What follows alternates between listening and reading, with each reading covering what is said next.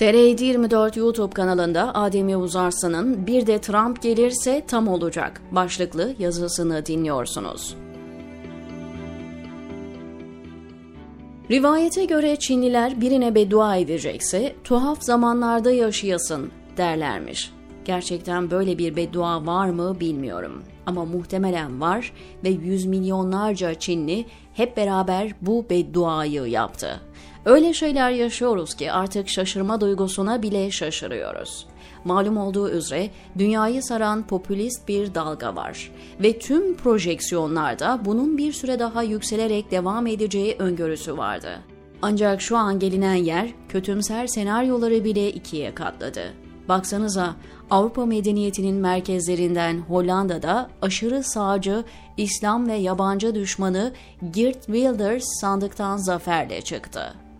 Geçen haftada benzeri bir durumu Latin Amerika'nın en büyük ülkelerinden Arjantin'de yaşadık. Aykırı fikirleriyle şaşırtan Milei seçimden zaferle çıktı. Fransa'da Le Pen, Almanya'da aşırı sağcı AFD, Macaristan'da Orban, Rusya'da Putin, Türkiye'de Erdoğan. Liste uzayıp gidiyor. Dahası 2024 yılında yaklaşık 5 milyar insan sandığa gidecek ve sağcı popülist otoriter dalganın seçimlerden zaferle çıkması kuvvetle muhtemel. En düşündürücü olansa Amerikan seçimleri olacak. Zira anketlere göre Donald Trump rakibi Joe Biden karşısında dolu dizgin geliyor. Trump hakkında açılan davalara rağmen tüm anketlerde Biden'a en az 5 puan fark atıyor. Seçime bir yıldan az kaldı ve Biden'ın her geçen gün düşen performansı Trump'ın seçimi kazanması yönündeki beklentileri yükseltiyor. Eğer Trump yeniden Beyaz Saray'a yerleşirse dünyayı saran popülist otoriter dalga zirveye çıkmış olacak. Peki ama İkinci Dünya Savaşı sonrası kurulan ve Batı'nın liderliğinde vücut bulan dünya düzenine ne oldu? Nasıl oldu da Wilders ve Milley gibi hastalıklı fikirleri olan siyasiler milyonlarca insanın oyunu alabiliyor? Tabii ki bu kadar kapsamlı bir sorunu tek bir yazıyla analiz etmek mümkün değil. Sorun çok boyutlu ve her birisinin alt başlıkları var. Bu yüzden spesifik bir boyutunu seçip ona dair gözlemlerimi paylaşmak istiyorum. Aşırı sağın ve popülizmin yükselişine dair herkesin aklına gelen ilk neden önlenemeyen göçler. Özellikle Avrupa ve ABD'ye yönelik göçler sağcı ve popülist liderlerin güçlenmesine neden oluyor. Avrupa'ya Orta Doğu ve Afrika'dan, Amerika'ya ise özellikle Latin Amerika'dan gelen göçlerin popülist politikacıların ekmeğine yağ sürdüğü muhakkak. Türkiye'de göçmen karşıtlığıyla ön plana çıkan Zafer Partisi ve Ümit Özdağ da bu durumun tipik örneklerinden. Ancak tüm suçu göçmenlere atmak ne kadar doğru? Ne kadar hakkaniyetli?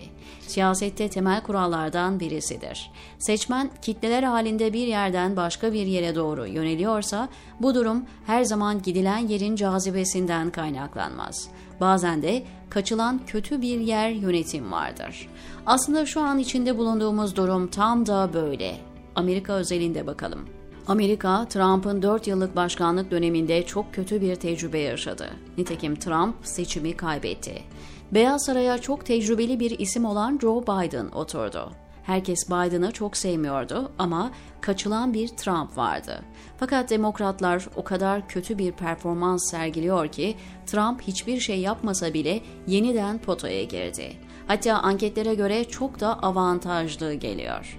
Trump son birkaç yılda aydınlanma mı yaşadı, olağanüstü yetenekler mi kazandı? Hayır tabii ki. Trump aynı Trump. Üstelik bu kez daha tehlikeli çünkü son yıllarda yasal süreçler nedeniyle çok gerildi.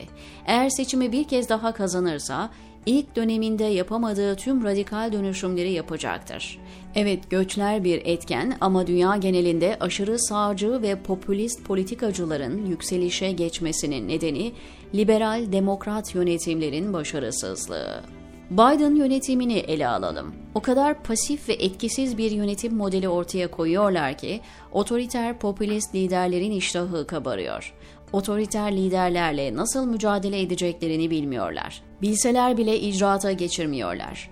Bunu fırsat bilen popülist otoriter liderler kendilerine alan açıyorlar. Biden'ın Türkiye ile ilişkilerine bakın mesela. Biden Erdoğan'la ilişkisinde küstüm oynamıyorum modunda. Erdoğan'a muhatap almayarak onu cezalandırdığını düşünüyor.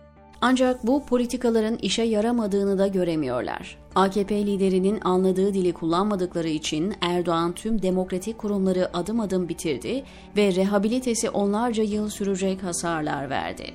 Putin gibi liderlerse liberal demokratik liderlerin akmaz kokmaz politikalarını çok iyi değerlendiriyor. Rusya, Çin gibi liderler otoriter rejimleri ihraç ediyorlar ve batılı liderler bunu önlemekte aciz kaldı. Bir başka ifadeyle şöyle denebilir. Liberal demokratik yönetimler ekonomiden dış politikaya, sosyal politikalardan sağlığa birçok alanda başarısız oldular ve bunu göçmenlerle kamufle etmeye çalışıyorlar.